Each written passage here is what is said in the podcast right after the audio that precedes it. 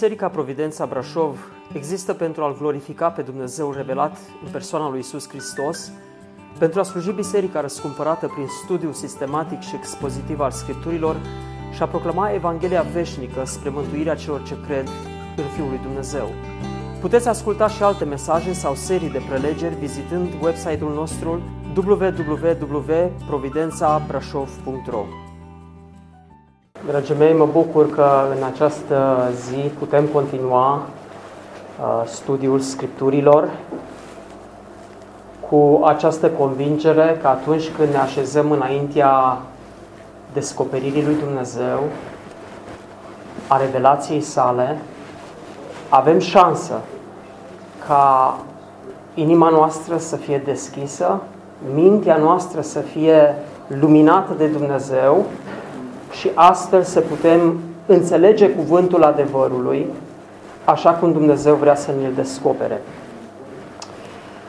Am aflat împreună în duminica trecută că Apostolul Pavel, împreună cu Sila și echipa cu care călătorea, au ajuns în orașul Filipi, un oraș important din Macedonia, și acolo cuvântul ne arată că Evanghelia a trecut din partea evreilor din zona unde este Israelul și Asia Mică, unde este Turcia de astăzi, a trecut în Europa. Primul loc care a fost atins fiind ținutul Macedoniei, care este partea de nord a Greciei de astăzi. Dacă traducerea poate fi puțin mai încet sau să treceți dincolo. Vreau să înțelegem ceva în contextul în care ne aflăm aici. În momentul în care Evanghelia ajunge în Macedonia, înțelegem că răspândirea Evangheliei urmează planul profetic sau programul profetic descoperit de Domnul Iisus în Faptele Apostolilor, capitolul 1, versetul 8, unde ni se spune: și voi veți primi o putere când se va coborî Duhul Sfânt peste voi și veți fi martori în Ierusalim, în toată Iudeia, în Samaria și până la marginile pământului. Așadar, puteți trece, vă rog, dincolo, chiar nu mă pot concentra la... se poate, îmi cer scuze, dar e greu să mă concentrez în timp ce aud traducerea. Prin urmare, urmăm acest program profetic, această răspândire a Evangheliei care a pornit din Ierusalim și mergea spre marginile pământului. Suntem așadar în sfera aceasta a marginilor pământului. Dar ce aș vrea să înțelegem, dragii mei, din versetul acela, din capitolul 1, versetul 8? Cuvântul ne spune: voi veți primi o putere, și aș vrea să fim foarte atenți. Voi veți primi o putere când se va coborî Duhul Sfânt peste voi și veți fi martori. Da? Și remarcați, vă rog, ori de câte ori se vorbește despre putere în Scriptură, că va fi primită o putere, ori de câte ori se vorbește despre o putere, este în relație cu mărturia. Deci puterea este dată de Dumnezeu pentru mărturie, pentru proclamare, nu pentru a fi folosită independent de mărturie. Înțelegeți? Este trist că teologia unora a luat ideea aceasta de putere primită de la Dumnezeu și au făcut din ea semnul mântuirii. Adică semnele care vor însoți pe cei ce vor crede, respectiv vorbire în limbi, tămăduire și alte lucruri, acestea au fost luate și au fost socotite semne ca dovadă a prezenței Duhului Sfânt în viața unui om și o validare pentru mântuire. Ori Scriptura ne arată că această putere a fost dată de Dumnezeu pentru mărturie și nu ca o atestare a faptului că cineva este mântuit. Semnul mântuirii este credința. Deci ce este pentru mântuire credința este puterea lui Dumnezeu pentru mărturie și proclamarea Evangheliei. Înțelegeți? Acum, puterea aceasta a Evangheliei, despre care spune Apostolul Pavel, căci mie nu mi-e rușine de Evanghelia lui Iisus Hristos, căci ea este puterea lui Dumnezeu pentru mântuirea fiecăruia care crede. Această putere este o putere care din vremea aceea până în ziua de astăzi a intrat în coleziune și în colaps cu alte puteri. Există și alte puteri care vin împotriva puterii Evangheliei. Și astăzi aș dori să ne uităm în textul pe care l-am citit și să vedem mai multe puteri în confruntare. Pe de o parte, puterea Evangheliei în confruntare cu alte puteri care există în această lume. Și prima putere care vine împotriva puterii Evangheliei, așa cum am citit din versetul 16, este puterea ocultismului. Puterea forțelor demonice. Vedeți? Pavel a ajuns în Filipi, acolo, într-un oraș foarte important, un oraș economic și politic și într-un oraș cu mult trecut. Acolo Pavel a început să îl vestească pe Hristos. Și primul rod în Filipi a fost Lidia, o femeie care se ocupa de afaceri, de vânzare de purpură. Cuvântul ne spune că această femeie era temătoare de Dumnezeu. Și ce este interesant, așa cum am văzut duminica trecută, este că nu orice om temător de Dumnezeu este și mântuit. Că și hoțul se teme de Dumnezeu și zice: Doamne, ajută-mă când merge să fure. Da? Faptul că e temător de Dumnezeu nu înseamnă că este și mântuit. Da? Femeia aceasta, Lidia, ca și centurionul Corneliu, care se temea și el de Dumnezeu, avea nevoie de Evanghelie. Și ce este interesant, ne spune cuvântul acolo, că această femeie temătoare de Dumnezeu ședea și îl asculta pe Pavel. Îl asculta. Astăzi trăim într-o generație care nu mai ascultă.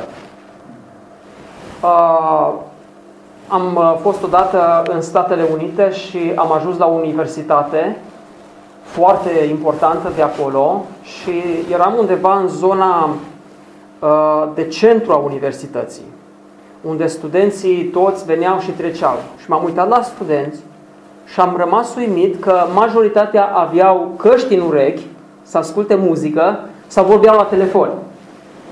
Și constați că oamenii, fiecare cu sursa lui de informație, și dacă vrei să le vorbești din Scripturi, nu te mai ascultă. Dacă te duci și vrei să vorbești cu oamenii pe stradă, îi vezi grăbiți, îi vezi preocupați de lucrurile lumii și nu te mai ascultă. Studenții, voi știți în campusul universitar că dacă vrei să vorbești cu studenți despre sex, despre filme, despre politică, te ascultă imediat. Dacă vrei să vorbești cu ei despre Iisus Hristos, imediat își întorc fața. De ce? Pentru că atunci când vorbești despre Evanghelie, pui reflectorul și lumina lui Dumnezeu peste păcatul din viața omului. Și așa cum cârtiței nu-i place la lumină și așa cum liliacului nu-i place să vadă lumina, imediat se ascund și caută întunericul, pentru că acela este mediul în care omul care trăiește în păcat se simte bine. Nu-l aduce la lumină pentru că nu suportă lumina. Nu suportă lumina. Și oamenii nu ascultă. Dar Lidia și-a ascultat. Și aceasta este faza premergătoare unei intervenții divine de la Dumnezeu în viața Lidiei. Uitați-vă, cuvântul spune că Domnul i-a deschis inima. Nu-i suficient să ai inimă dacă inima aceea nu este deschisă. Poți avea inimă, poți avea emoții, sentimente, poți avea reacții, dar dacă acea inimă nu este deschisă la cuvânt, și inima în Scriptură înseamnă personalitatea, totalitatea sentimentelor, a voinței, a intelectului, acesta este centrul personalității umane. Dacă inima aceasta nu este deschisă, atunci poți să auzi, dar să nu înțelegi. Ai ochi, dar nu vezi. Poți să ai ochi și putem toți avea ochi, dar dacă nu este lumină, ochii nu ne folosesc la nimic. Avem așadar nevoie de lumină. Avem toți o inimă și toți avem sentimente și simțim, dar dacă Dumnezeu nu deschide inima, să știți că cuvântul nu pătrunde în inimă. De aceea, vedeți, aici este suveranitatea lui Dumnezeu în mântuire.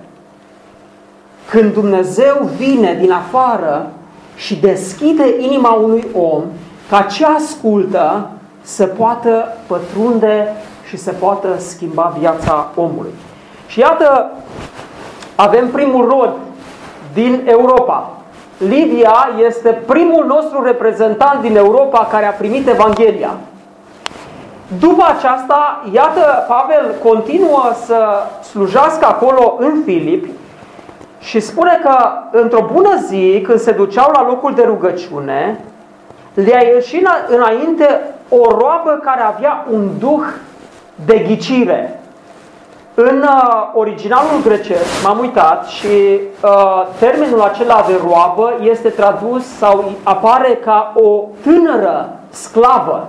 O tânără sclavă. Adică femeia aceasta era de fapt o fată care era proprietatea unor stăpâni care o aveau pe ea ca roabă și care au văzut că această fată este posedată de un duh care poate să descopere lucruri din viața unor oameni sau din viitor. Și atunci ei au făcut o afacere pe baza acestei posesii demonice pe care această tânără fată sclavă o avea. Și iată cum se face că ne întâlnim în Faptele Apostolilor cu al treilea caz de posesie demonică. Vă aduceți aminte care a fost primul? Unde găsim primul caz? Îl găsim în Samaria, când Filip, unul dintre apostoli, se duce să predice Evanghelia și acolo un anume Simon zice că punea în uimire toată cetatea cu vrăjile, cu ghicitoria și cu tot ce făcea el acolo. Și acolo este primul caz în care Evanghelia se izbește de forța ocultului, de puterea ocultismului. Și vedem biruința acolo. Apoi mergem mai departe. Când Pavel pornește în prima lui călătorie misionară, ajunge în insula Cipru și acolo este al doilea caz al unui om pe nume Barisus sau Elima Vrăjitorul, care stătea pe lângă guvernatorul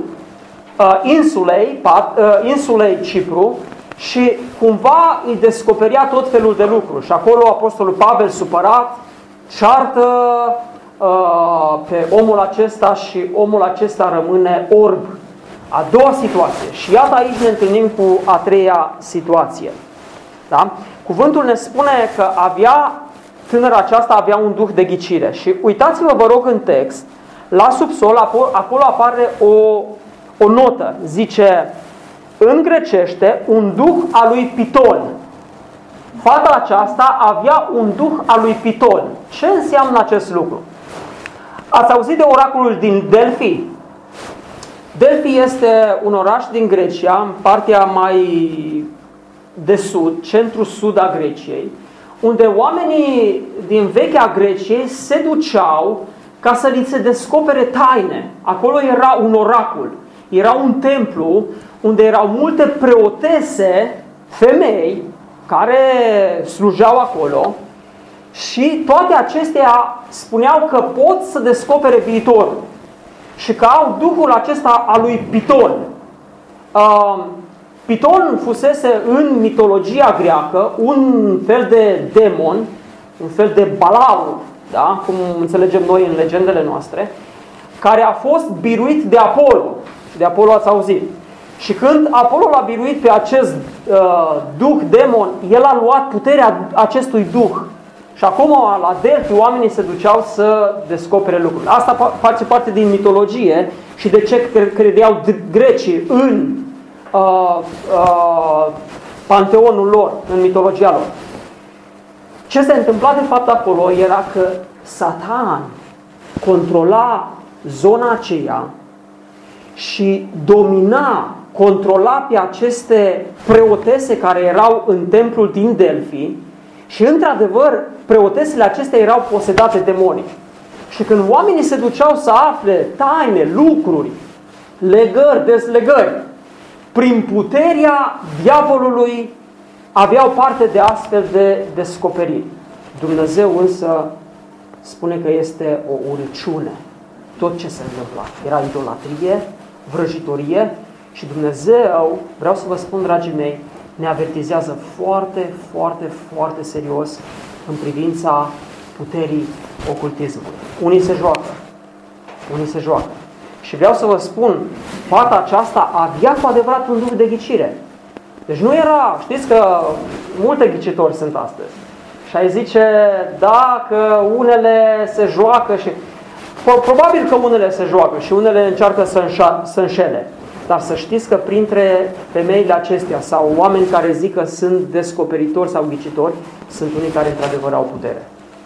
Mi s-a întâmplat odată în București să merg prin zona pe acolo pe unde a fost Revoluția, Piața Revoluției, și deodată o femeie, era o femeie romă, avea un copil în brațe și în timp ce treceam pe acolo, mi-a zis, dăm bani. Și zice, dăm bani că-ți ghicesc. Eu am spus, nu, n-am nevoie să-mi ghicești. Nu vreau să-mi ghicești. Și am vrut să merg înainte pentru că m-a deranjat faptul că cerea bani contra cost pentru ghicire. Și m-am dus mai încolo și totuși Duhul lui Dumnezeu m-a cercetat să-i dau că mi-a fost milă de fetița din brațele ei. M-am întors și am zis, uite, îți dau ceva pentru fetiță, cumpără-i mâncare, dar nu te mai juca cu ghicitoria. Și am dat să merg mai departe. Și după ce am făcut vreo 5-6 pași, îmi spune, hai că-ți spun cum ți-e numele. Și în clipa aceea, curiozitatea cumva m-a agățat. Și m-am întors spre ea și am spus, nu cred că poți să-mi spui care mi este numele.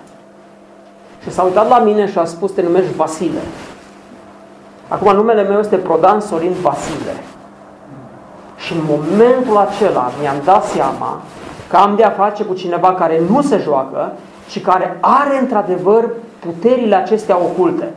M-am îndreptat spre ea și am zis, femeie, dacă rămâi în zona aceasta a vrăjitoriei și a ocultismului, te vei duce în fundul iadului. Pocăiește-te și întoarce-te la Dumnezeu. Știți ce a făcut? M-a scuipat. Și a început să zică tot felul de lucruri și, într-adevăr, acolo am văzut și eu confruntarea aceasta între puterea Evangheliei și puterea ocultismului. Roaba aceasta spune că prin ghicire aducea mult câștig stăpânilor ei. Și era firesc, pentru că avea Duhul acesta, descoperea oamenilor și oamenii dădeau bani acolo într-o veselie. Și zice versetul 17, roaba aceasta s-a luat după Pavel și după noi și striga, oamenii aceștia sunt robii Dumnezeului celui preanalt și ei vă vestesc calea mântuirii. Ei, lucrul ăsta mi se pare ciudat, pentru că femeia aceasta, într-un fel, s-ar presupune că ar fi trebuit să împiedice pe Pavel și pe Sila să vorbească în cetate. Ori, ce făcea ea era un fel de reclamă. Ia uite, domnule, femeia aceasta mergea înaintea lui Pavel și Sila, spunând tuturor, ascultați, uitați niște oameni care sunt robii Dumnezeului celui preanalt. Auziți? Și ei vă vestesc calea mântuirii. Acum Pavel, eu mă așteptam ca Pavel să zică, mulțumesc foarte mult, apreciez că ne ajuți, un megafon, în toată cetatea. Și cu toate acestea, după ce mai multe zile făcând așa, spune cuvântul că Pavel, necăjit, s-a întors. Pavel a fost deranjat de genul acesta de reclamă. Eu mă așteptam ca el să aprecieze. Când te gândești astăzi cât de scumpă e o reclamă, într-o pauză de un meci de fotbal, probabil unii plătesc sute de mii de euro ca să poată să-și pună un minut de reclamă. Și femeia asta, cunoscută în cetate, cu greutate în cetate, Pavel, un om necunoscut, ea se ducea și spunea tuturor că el este robul Dumnezeului celui viu. Cum să înțelegem lucrul acesta? De ce Pavel a fost deranjat? De ce s-a întors? Și de ce a zis Duhului, în numele lui Iisus Hristos îți poruncesc să ieși din ea? Și a ieșit chiar în ceasul acela. De ce oare Pavel nu s-a folosit de această reclamă? Vreau să înțelegem, dragii mei, ceva. Există lucruri periculoase care nu par periculoase. Există lucruri care sunt extrem de periculoase și pentru că sunt amestecate cu adevăr, ele nu par să fie periculoase. Și vă dau un exemplu. Ați auzit de multe vrăjitoare din România, da? Înainte nu era internet și își făceau reclame prin ziare, da? Vedeai acolo în ziar vrăjitoarea, bubulina, nu știu cum, face vrăji și știe viitorul, da? Acum este internet și poți intra pe internet și vezi acolo o grămadă de anunțuri. Și vrăjitoarele acestea își fac reclama. Dați-mi voie să citesc doar două din miile și miile de anunțuri care sunt în ziar și mai ales pe internet. Rodica Gheorghe, lideră incontestabilă a vrăjitoarelor din România, fiica mamei Omida. Ați auzit de mama Omida? Ați auzit probabil. Zice așa: din 1999, porțile iadului sunt deschise. Auziți limbajul pe care îl folosește. Necuratul este pe pământ și își alege victimele. Binele și răul sunt de când cerul și pământul și Dumnezeu a lăsat și diavolul și binele pe pământ, aceste două puteri malefice și benefice care se bat cap în cap de milioane de ani. În lupta eternă dintre două puteri antagonice, auziți, reclamă, eu, Rodica Gheorghe, sunt de partea binelui, luptând cu armele magiei albe pentru a-i ajuta pe cei care deznădăjduiți îi trec pragul. Vedeți reclama? A doua. Vrăjitoarea Ioana, care lucrează cu magie albă, ea cu ajutorul lui Dumnezeu poate rezolva orice fel de problemă, poate vindeca boli extrem de grave, poate reuni persoane care se iubesc și s-au despărțit, dezleagă cununii și are leacuri pentru noroc, spor și dragoste. Apelați 0734 și așa mai departe. Înțelegeți? Amestecul acesta îți descoperă viitorul cu puterea magiei albe. Nu e neagră, e albă. Dar știți ce înseamnă albă? E magie neagră îmbrăcată cu hainele creștinismului, în ghilimele, și făcută magie albă, că e cu ajutorul lui Dumnezeu. Și când se duc, întreb pe unii, te-ai dus la vrăjitoare? Da. Și cum a fost? Păi s-a rugat lui Iisus și a făcut cruce. Și apoi s-a uitat în palmă și mi-a citit. Vedeți, amestecul acesta de ocultism cu lucruri luate și oamenii se ducă, zic, a, e credincioasă, se roagă și cu puterea magiei albe, nu cu cea neagră, face lucrurile acestea. Acum, dacă Pavel ar fi acceptat reclama aceasta a unei femei care, într-un fel, spunea adevărul, nu? Și chiar poate îi făcea puțină reclamă acolo. Dacă Pavel ar fi acceptat reclama aceasta fără discernământ, atunci, vreau să vă spun, e foarte posibil ca creditul să fi fost dat lui Satan și oamenii să se fi uitat la această femeie ca și cum s-a uitat în vechime Faraon și oamenii lui la vrăjitorii care au făcut și ei șerpi. Vă aduceți aminte? Moise a venit și a făcut un șarpe din toiagul lui arătând puterea lui Dumnezeu. Au venit și vrăjitorii lui Faraon și au făcut și ei șerpi. Și s-au uitat toți și au zis, ia uite domnule că avem noi vrăjitorii noștri care fac șerpi, stari și ei, da? Și există încă un principiu aici pe care aș vrea să-l învățăm. Și acesta este următorul. Nici un dușman al lui Dumnezeu nu este prieten adevărat al omului. Nici un dușman al lui Dumnezeu nu este prieten adevărat al omului. Tocmai ce credem noi că este prietenesc ne străpunge pe la spate și ne înjunghie pe la spate. Vă aduceți aminte, spune Pavel în 1 Corinteni 6, cu 10, spune, unii care au crezut că bogăția le este prieten s-au străpuns singuri. Unii au crezut că bogăția, poți să faci, bogăția e prieten cu noi.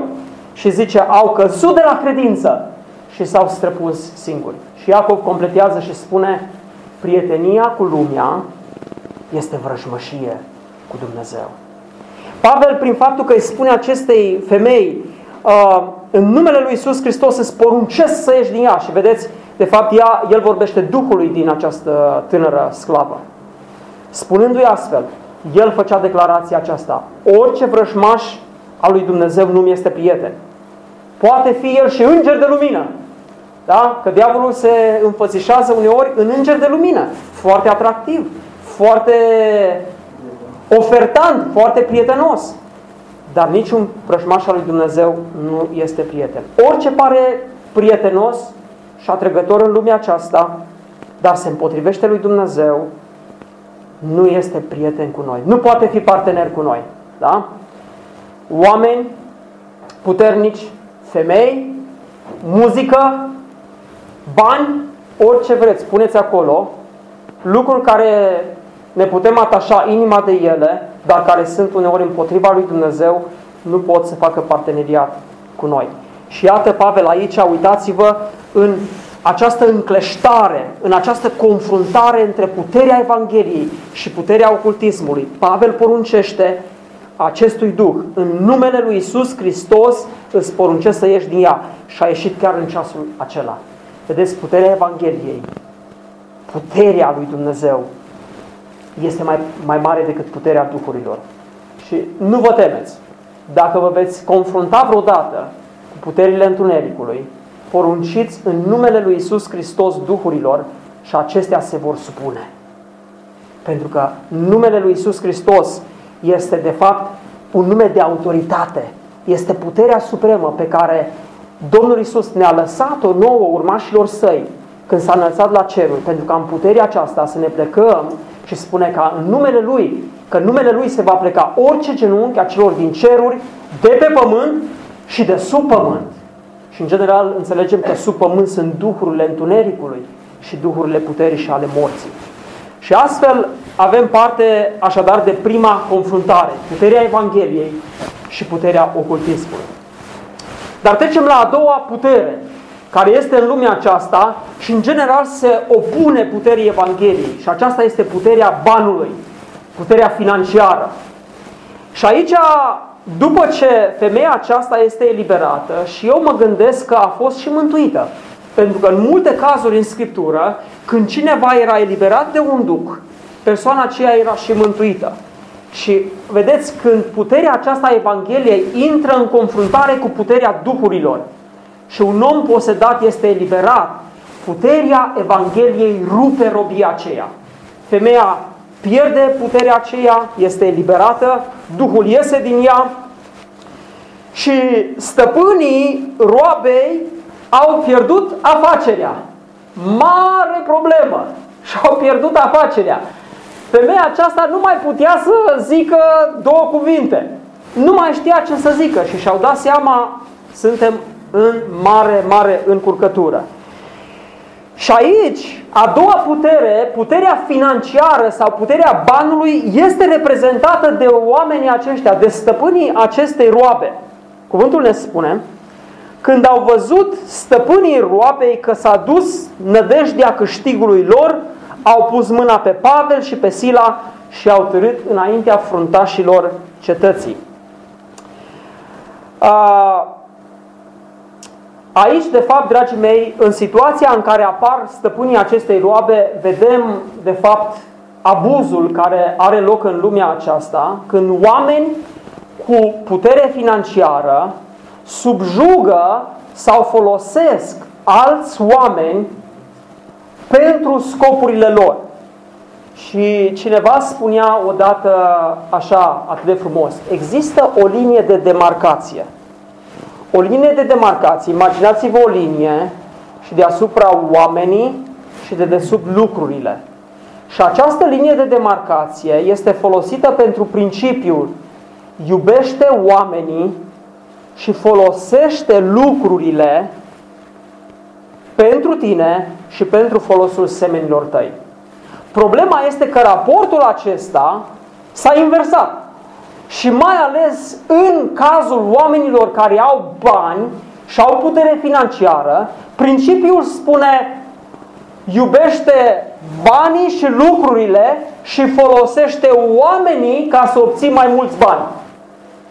Uitați-vă, vă rog, la cei care au bani. Uitați-vă atitudinea lor de mândrie, de aroganță. Ai sentimentul că pe ei nu-i poate atinge nimeni. Ei fac afaceri murdare, ei pot să bată pe oricine și nu suportă nicio consecință, ei pot da cu mașina peste un copil sau o femeie pe stradă să-l omoare și stau bine mersi, ei pot să omoare chiar pe cineva și sunt protejați de mafia care e în jurul lor și care au putere peste factorul politic. Uitați-vă la oamenii aceștia. Aroganța, mândria, privesc de sus, au putere financiară, da? Și folosesc oamenii pentru obținerea mai multor bani. Mi-aduc aminte când eram student în București, în fața căminului unde stăteam, era un grup mare de fete tinere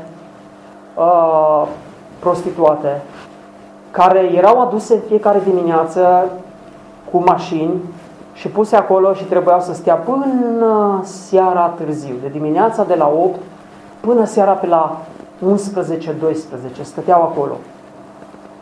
Și veneau bărbați, mașini le luau, se duceau pe acolo prin zonă și le aduceau înapoi și ani de zile s-a întâmplat lucrul acesta.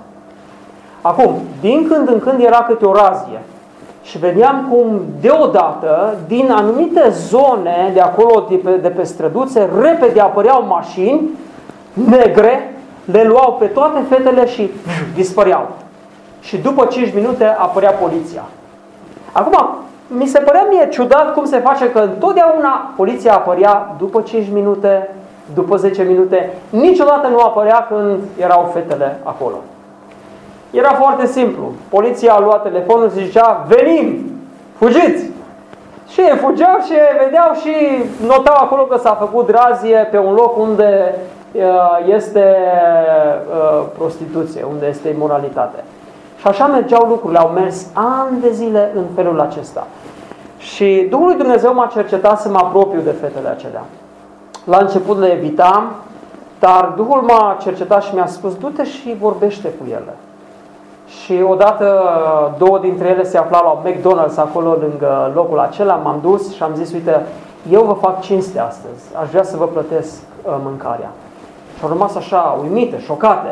Le-am plătit o masă bună, fiecare dintre cele două și pe urmă m-am așezat la masă. Mi-era și un pic teamă că zic, mă, dacă mă vede cineva pe aici, stând la masă cu două fete, mai ales că căminul era la 50 de metri de McDonald's-ul ăla și era cămin creștin, erau studenți la teologie, erau studenți credincioși și zic, de mă văd aici, zic, am încurcat-o. Dar am stat de vorbă cu fetele, le-am întrebat de unde sunt, cum au ajuns în București și după ce am simțit că putem comunica, m-am oprit și am spus, vreau să vă întreb ceva. Spuneți-mi, faceți lucrul acesta pentru că vreți voi și câștigați într-adevăr ceva? sau pentru că sunteți constrânse și sunteți folosite. Și vă mărturisesc, dragii mei, în momentul acela, amândouă au izbucnit în plâns. Instantaneu lacrimile au ieșit din ochii lor și m-am simțit și eu foarte nepotrivit. Am încercat să schimb subiectul și să merg spre altă direcție. Mi-am dat seama că fetele acestea erau folosite. Poate la început au ajuns cine știe cum în București, au fugit de acasă, așa mi-a spus una dintre ele, și au ajuns în rețeaua aceasta de prostituție și erau folosite acum de pești, de oamenii aceștia. Și, în general, orice grup de fete din București sunt, de fapt, sub o rețea de oameni care le folosesc și care fac foarte, foarte mulți bani. Stăpânii acestei roabe iubiau banii și o foloseau pe tânăra sclavă în a acumula mai mulți bani. Ce face puterea Evangheliei? Rupe blestemul acesta. Fata își pierde puterea și iată, este eliberată. De altfel, vedeți aici, cei doi și-au pierdut afacerea. Puterea Evangheliei vine și lovește în inima a ceea ce ei iubesc și își pierd afacerea. Și vreau să vă spun, dragii mei, puterea Evangheliei a avut un rol însemnat în istorie. Sclavia, de fapt, abolirea sclaviei în Anglia și în Statele Unite a avut loc datorită unor oameni care au cunoscut Evanghelia. John Newton, de exemplu, cel care a fost stăpân de sclavi și cel care avea corăbii care aduceau sclavii din Africa în Anglia, Dumnezeu i-a schimbat inima. Și omul acesta a devenit unul dintre luptătorii pentru abolirea sclaviei. Dar era un om simplu. El s-a întors la Hristos, a devenit un om al bisericii, a început să compună imnuri. Avem Mărețul Har, m-a mântuit pe mine de păcat. Și de fapt, Mărețul Har este expresia ruperii de această patimă pe care el o avea ca să facă bani aducând sclavi din Anglia. Și de multe ori mergeau cu corăbile în Anglia, luau sute de sclavi pe care îi băgau în corăbii și jumătate din ei mureau pe drum până ajungeau în Anglia. Și ce mai rămâneau ei îi vindeau pe piața de sclavi din Anglia. Și apoi Dumnezeu a ridicat un om care a cântat în Parlamentul britanic cântecul acesta lui John Newton, Mărețul Har m-a mântuit, William Wilberforce. Omul acesta a fost folosit de Dumnezeu ca să lupte ani de zile până când Parlamentul britanic a abolit legea sclaviei. Și după ce s-a întâmplat în Anglia acest lucru, s-a dus în America și America a trebuit să treacă printr-un război civil între nord și sud ca să fie abolită sclavia. Dar de unde a pornit? De la Evanghelie. De la Evanghelie. Așadar, dragii mei, puterea Evangheliei este puterea care lovește în puterea financiară. Și acolo unde vine Evanghelia, acolo oamenii își pierd beneficiile. Dar trebuie să vină puterea Evangheliei. Acești doi oameni l-au luat pe Pavel și pe Sila și spune, l-au târât în piață, înaintea fruntașilor, i-au dat pe mâna dregătorilor și au zis, oamenii aceștia ne tulbură cetatea. Sunt niște iudei care vestesc niște obiceiuri pe care noi, romanii, nu trebuie să le primim, nici să le urmăm. Asta era acuza. Acum uitați-vă atent la ce spun afaceriștii aceștia. Ce acuzație aduc pentru Pavel și Sila? Nu pomenesc nimic de sclava pe care ei o dețineau, nu pomenesc nimic de ieșirea Duhului și pierderea afacerilor lor, ci folosesc alte acuzații ca să-i poată aduce înaintea dregătorilor. Și îi spun, ăștia sunt iudei, da? Au venit să ne spună nouă niște lucruri pe care noi, romanii, nu trebuie să le primim nici să le urmăm. Acum, situația era următoarea. Cei din Filipi erau, de fapt, greci, care și-au luat cetățenie romană ca să fie și ei cetățeni în Imperiu. Și în vremea aceea, dacă cineva dorea să fie cetățean roman, Roma imperială le dădea dreptul acesta. Și cumva ei căutau ca tot mai mulți oameni din coloniile cucerite de romani să devină cetățeni romani. De ce? Deveneai cetățean roman, erai al Romei și deveneai puterea lor în zonă. Și cu cât erau mai mulți cetățeni romani, imperiul avea mai multă stabilitate. După cum în trecut, vă aduceți aminte care sunteți mai în vârstă, era o dorință ca să devii membru de partid.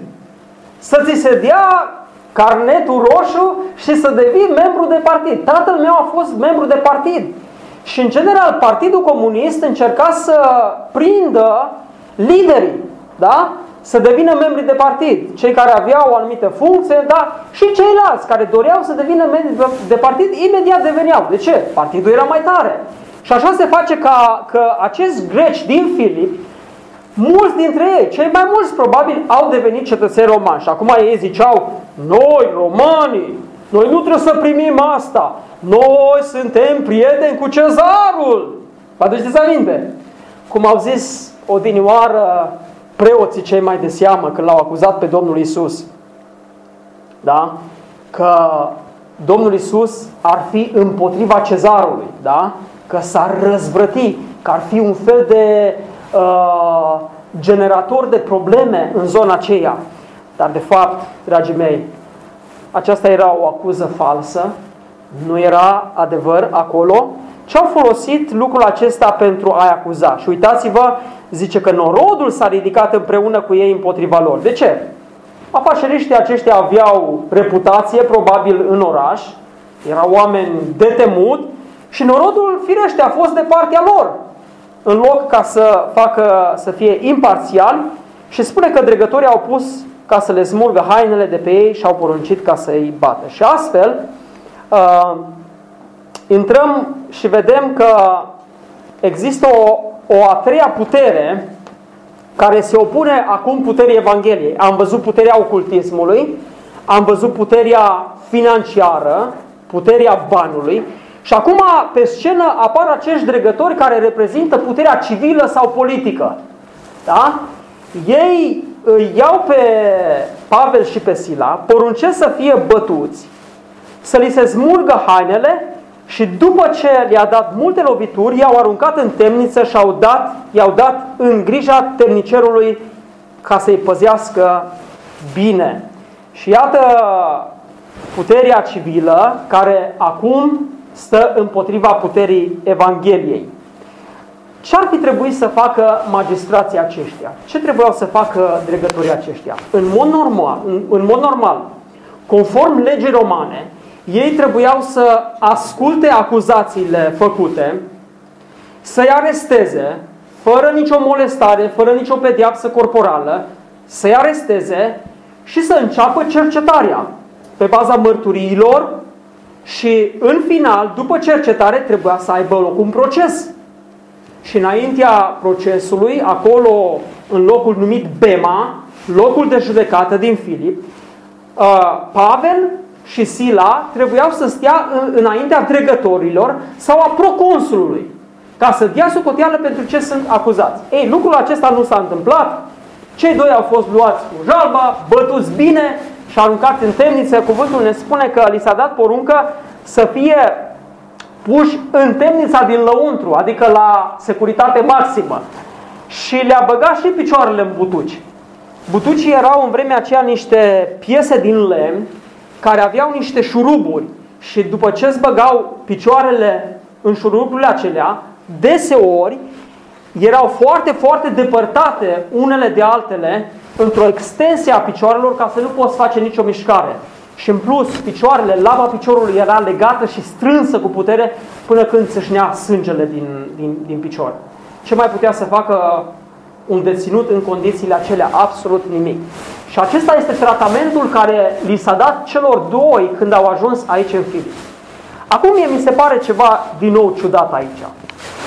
Tot așa, după cum Pavel n-a folosit reclama în condiția în care tânăra sclavă se ducea înainte și spunea cetății că sunt slujitori și vestesc calea mântuirii, aici mi se pare ciudat că Pavel, de la început, n-a strigat Romanul sunt roman.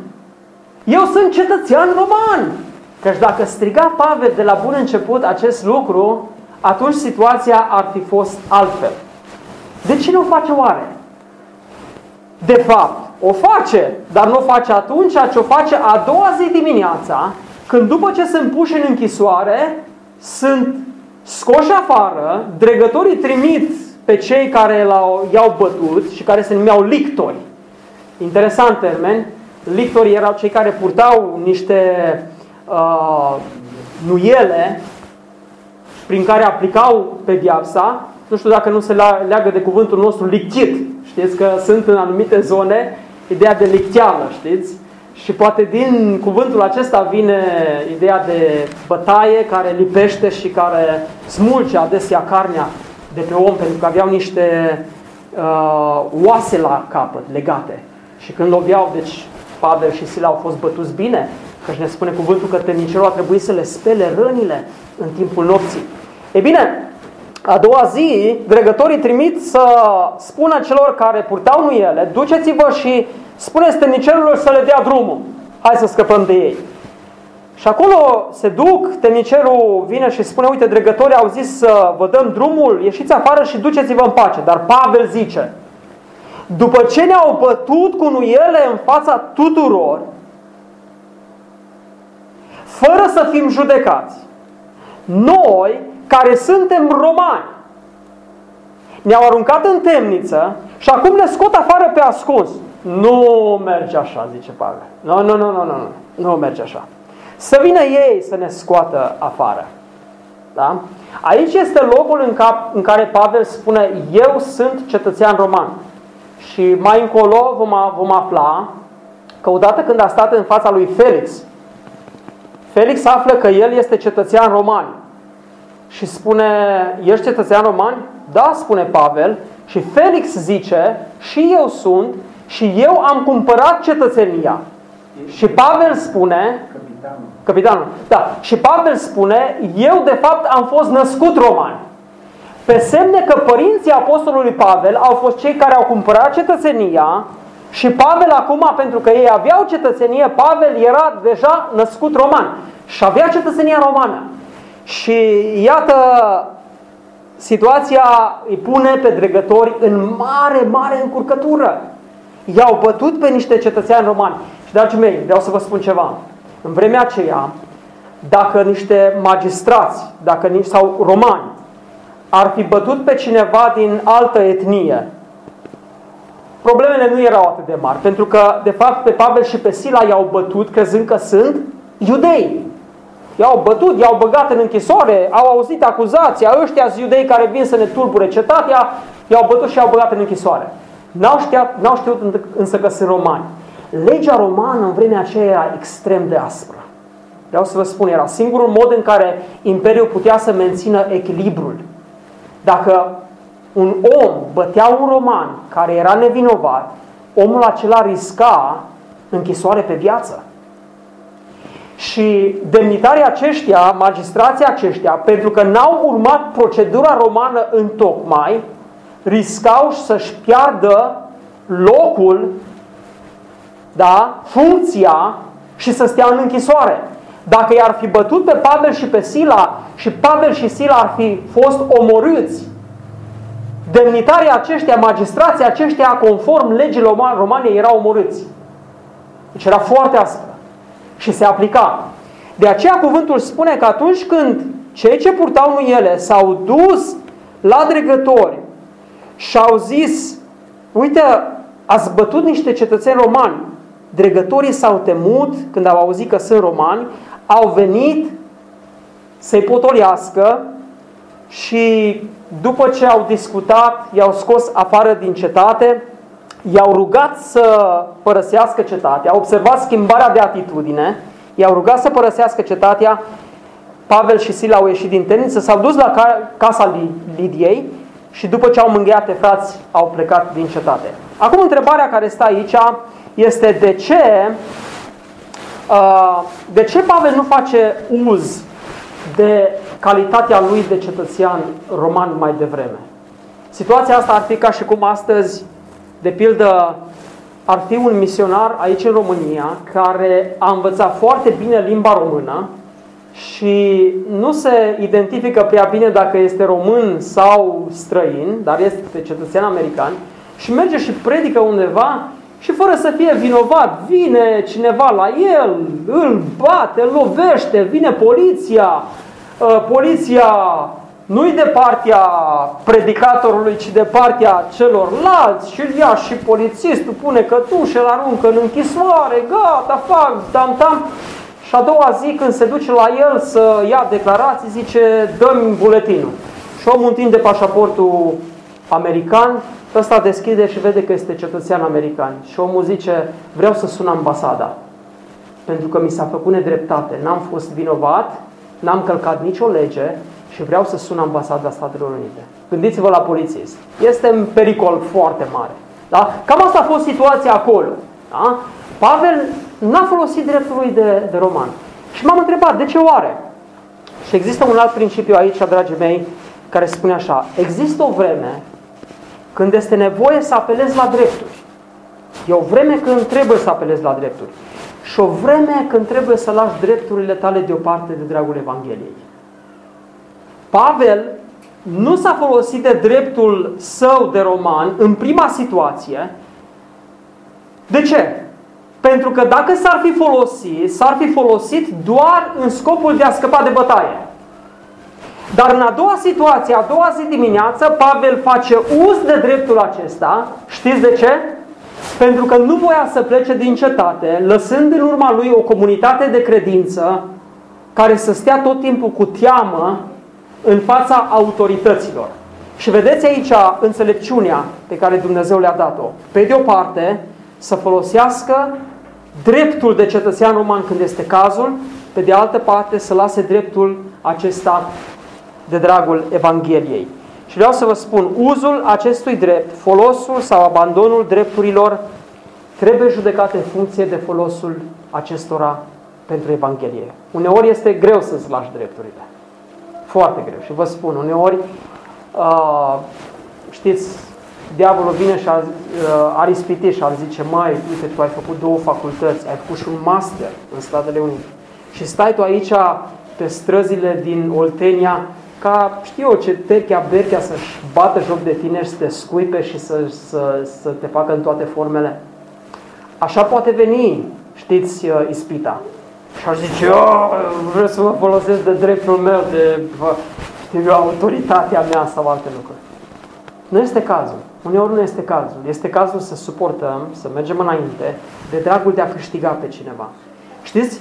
Dacă Pavel s-ar fi folosit de dreptul acesta, cel puțin un lucru este sigur. Temnicerul n-ar fi fost mântuit.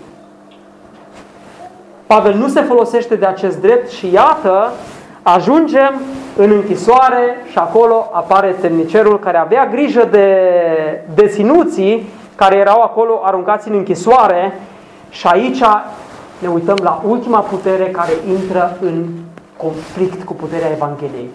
Și este vorba de puterea întunericului și a morții. Și aici, dragii mei, vreau să vă spun ceva. Toți eram în întuneric și moarte. Poate unii chiar aici sunt în întuneric și moarte. Poate sunteți temători de Dumnezeu, dar Dumnezeu nu v-a cucerit viața pe deplin ca să fiți în întregime ai Lui. Temnicerul acesta dormea în timpul postului și Dumnezeu a venit și a produs cu tremurul acela, închisoarea s-a deschis și temnicerul a fost trezit din somn. Cu tremurul acela l-a trezit dintr-un somn pe temnicerul acesta în care era de la naștere și care era somnul morții, al păcatului, al nelegiuirii în care trăia.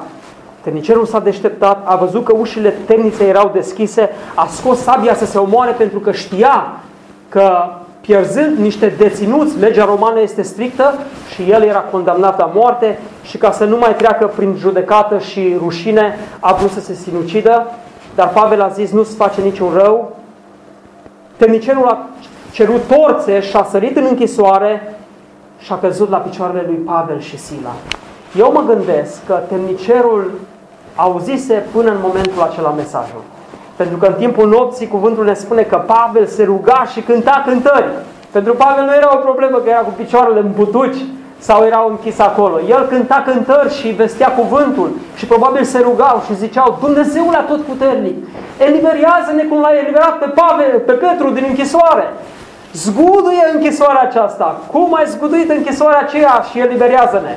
Și în momentul în care temnicerul a văzut că a venit cu tremurul, închisoarea deschisă, a știut că acolo este mâna lui Dumnezeu.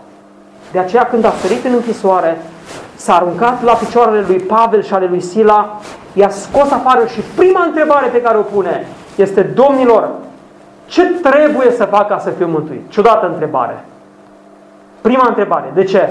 Auzise mesajul, auzise cântările, probabil a adormit pe fondul cântărilor și știa în momentul în care a văzut cu tremurul acela și eliberarea lor, a văzut acolo mâna lui Dumnezeu. Și Pavel și Sila îi răspund: crede în Domnul Iisus și vei fi mântuit tu și casa ta. Și dragii mei, acest mesaj rămâne până în ziua de astăzi. Dacă vrei să fii iertat de păcatul pe care l-ai făcut, trăind în întuneric și în moarte, despărțit de Dumnezeu, sub puterea morții și a întunericului, puterea Evangheliei vine și spune: crede în Domnul Iisus și vei fi mântuit. Și cuvântul ne spune că Evanghelia este puterea lui Dumnezeu pentru mântuirea fiecăruia care crede. În momentul în care crezi, puterea Evangheliei rupe puterea morții din viața ta, rupe puterea păcatului, te eliberează de vicii, te eliberează de necredință, te eliberează de răutate, de invidie, de lăcomie, te invidiază de ură față de cei din familie, de semeni, și deodată începi să iubești. Începi să devii omul proiectat de Dumnezeu, a ceea ce trebuie să fii. Dumnezeu te invită și te cheamă la credință. Și cuvântul ne spune că i-au vestit cuvântul Domnului, lui și tuturor celor din casa lui. Unii zic că acolo erau copii nou născuți. Dar textul nu ne spune așa ceva, că ar fi fost botezați copii nou născuți. Temnicerul i-a luat, i-a spălat rănile și a fost botezat. Din nou vedeți aici adevărul Scripturii. Botezul scriptural apare după ce omul aude cuvântul, se pocăiește, crede în Domnul Iisus, mărturisește păcatul lui, apoi este botezat. De aceea, dragii mei, așa cum cei mai mulți dintre noi am făcut, împlinind Scriptura, ne-am întors la Hristos, crezând Evanghelia, și apoi am mărturisit credința aceasta în apa botezului ca o schimbare radicală a vieții noastre. Și apoi vedem în final dovezile faptului că omul acesta a fost cu adevărat mântuit, i-a dus în casă, i-a pus la masă, s-a bucurat cu toată casa lui că a crezut în Dumnezeu. Observați, vă rog, schimbarea aceasta: întuneric, lumină. Da? O parte din noapte temnicerul stă în întuneric, stă acolo să-i păzească, aude mesajul, dar trăiește în întuneric, adorme și deodată vine cu tremurul, este scos de acolo, vin torțele, sunt duși în casă, este bucurie, este lumină, este fericire. Puterea cuvântului invadează puterea întunericului și a morții. Observați așadar, dragii mei, în final, confruntarea aceasta de puteri. Noi în lumea aceasta suntem, dragii mei, la mijlocul acestor puteri. Sunt tot felul de puteri care vor să pună mâna pe noi, să ne facă sclavi. Da? Puterea ocultismului, puterea financiară, bogăția, să avem bani, puterea politică, și nu vreau să aibă putere politică să fie peste ceilalți, și toate acestea arată că suntem ținuți de o putere a întunericului și a morții. Dar când vine Evanghelia, puterea Evangheliei, se izbește de toate puterile acestea și în final puterea Evangheliei învinge. De aceea, dragii mei, în această zi Dumnezeu ne cheamă să ne deschidem inima, să ascultăm cum a ascultat inima Lidia, să lăsăm pe Dumnezeu să ne deschidă inima.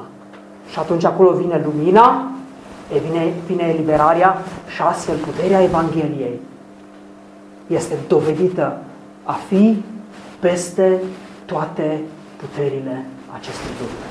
Amin. Amin.